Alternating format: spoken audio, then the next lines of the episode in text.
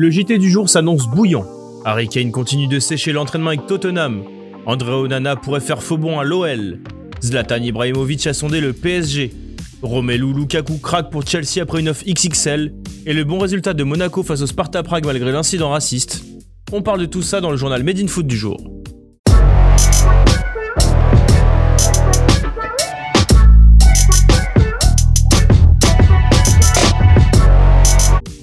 Ce mardi soir, l'AS Monaco a pris une très grosse option sur la qualification en barrage de la Ligue des Champions. En effet, les Monégasques se sont imposés de manière convaincante sur la pelouse du Sparta Prague 2-0 grâce à des buts d'Aurélien Chouameni et de Kevin Volland. Les hommes de Nico Kovac devront se montrer sérieux la semaine prochaine à Louis II pour passer ce troisième tour préliminaire.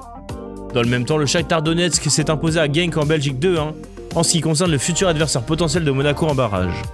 D'un gros coup de tête, consécutif à un bon corner botté par Alexandre Golovin, Aurélien Chouameni a ouvert le score pour Monaco à la 37e minute. Alors qu'il fête son but devant les plus fervents supporters du club tchèque, le milieu de terrain est manifestement victime de cris racistes et hostiles. Selon Canal+, des cris de singe auraient notamment été entendus. Les joueurs monégasques se sont alors dirigés vers les arbitres et les officiels du match pour se plaindre. Finalement, après quelques minutes de discussion, un appel du speaker et un message sont diffusés par l'UEFA sur les écrans géants du stade. La partie a pu reprendre dans un climat toutefois moins serein. Harry Kane a la tête dure. Après avoir raté la première séance d'entraînement des Spurs lundi, pour renforcer et prouver ses envies d'ailleurs, l'attaquant anglais n'était pas présent non plus hier au centre d'entraînement. Le buteur souhaite quitter les Spurs pour rejoindre Manchester City, quitte à ternir son image de joueur formé au club auprès des supporters. Si la tension est à son maximum entre Harry Kane et le club londonien, The Telegraph explique que les dirigeants s'attendent à ce qu'ils reprennent l'entraînement collectif d'ici la fin de semaine. Pour le moment, les Spurs n'ont pas encore communiqué sur l'attitude de l'attaquant, mais la direction du club reste très déçue de son comportement. Elle pourrait même lui infliger une amende pour ses absences. En attendant, le président Daniel Levy devrait prévoir une réunion avec Harry Kane pour discuter de ses envies de départ et trouver un accord qui puisse satisfaire les deux parties.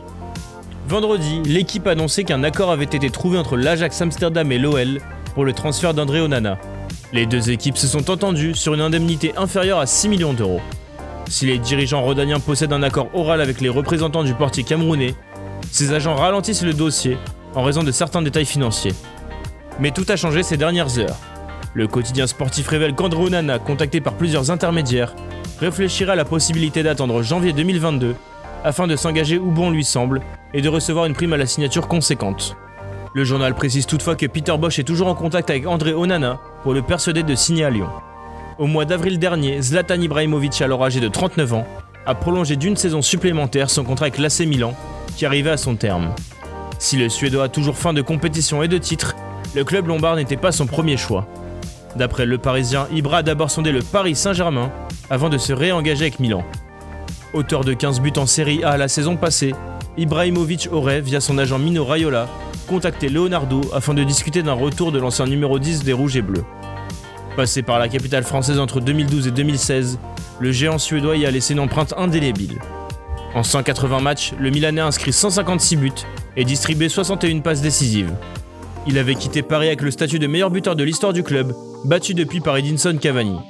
Toutefois, le PSG et Leonardo ont repoussé les approches d'Ibra, qui a donc poursuivi son aventure avec le Milan AC.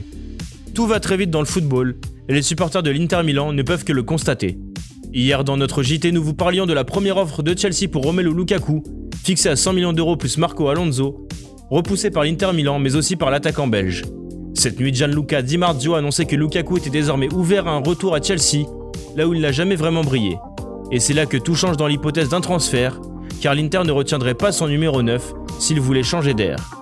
Les 12 millions d'euros annuels promis par les Blues ont probablement fait de l'œil à l'attaquant belge. Le champion d'Europe en titre qui veut frapper fort sur le mercato ont pour but de faire une deuxième offre, cette fois estimée à 130 millions d'euros. Si le transfert de Lukaku à Chelsea se réalise à ce montant, ce serait la plus grosse vente de l'histoire de l'Inter et par la même occasion l'achat le plus cher réalisé par un club de première ligue. Merci de nous avoir écoutés. N'hésitez pas à partager et à vous abonner pour de nouveaux podcasts. A bientôt sur Made in Foot.